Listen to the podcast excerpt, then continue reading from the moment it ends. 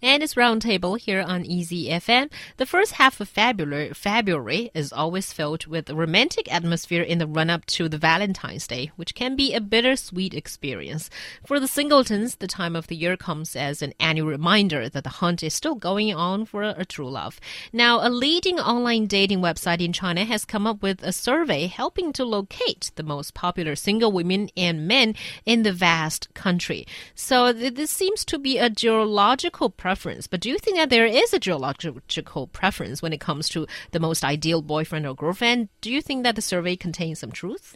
I think the survey contains a little bit of truth because it has quite a solid statistical base, I would say, because this is according to Baihe.com and it released its uh, 2013 survey about Chinese love and marriage. And the survey was carried out amongst its 60 million registered members across the country. So out of those 60 million people who are looking for love, they reach the conclusion that it's women in Guangdong that are most popular. I think I think uh, sorry, I, am just, uh, just going to interrupt you there. I think we need to be careful because they're not actually telling us how many people they actually surveyed. They're not. No, all they're saying, They're is that, that they- among they among Oh, the sixty million, That all- changes everything. No, all the all, all we're looking at here is is a press release, right? They're saying, look, we have sixty million users, yay!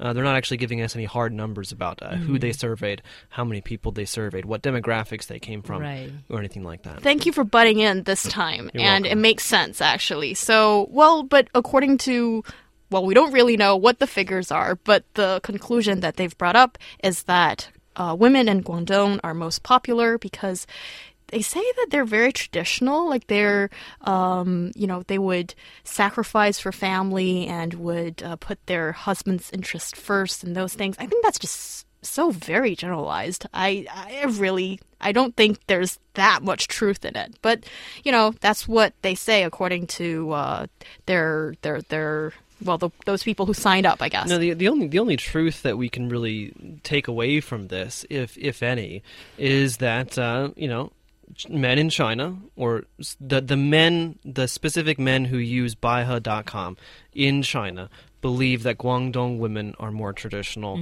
that they're more willing to take care of the family and put the husband first and things like that, and that women who use Baihe think that uh, men in Beijing are the best because they have because they are more knowledgeable, they have broader horizons, or, or something like that.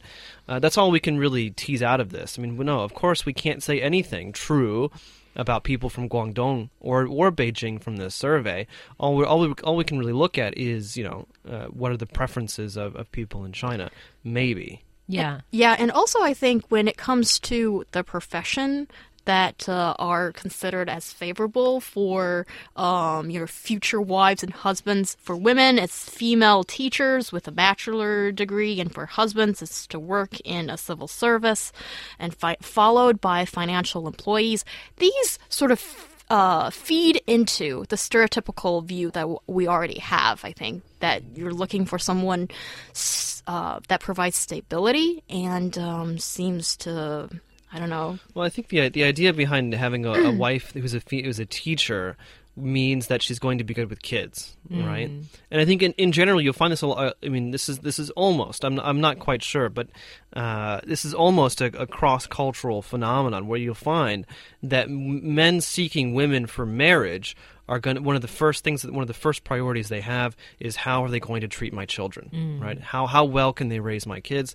And then for women seeking men for marriage one of the biggest priorities is uh, can he provide for my children right Yeah, it seems apropos uh, in this as well as the female teachers. They're good with children, and the civil service people, stable, probably with some great income, and financial employees earn big bucks. yeah of course Yeah, so that's probably true. But the, the th- one thing that bothers me a little bit is another fact, or, or let's not fact, say fact, but just conclusions of this uh, survey that it says that uh, mm, up to 60% of the male respondents and more than 70% of the female respondents say that they have certain set standards about their future life partner, including appearance and material possessions. That basically says that, uh, you know, the bar is there. Like they know what their future husbands and wives are going to be like in terms of looks and income. I mean, what's that about? Well, number one, this is not a new phenomenon. Uh, number two, I think that the biggest problem that, that we see from this is that people Chinese people don't date enough. Really? Or Yeah. or maybe they're Yeah. just Dating too too much.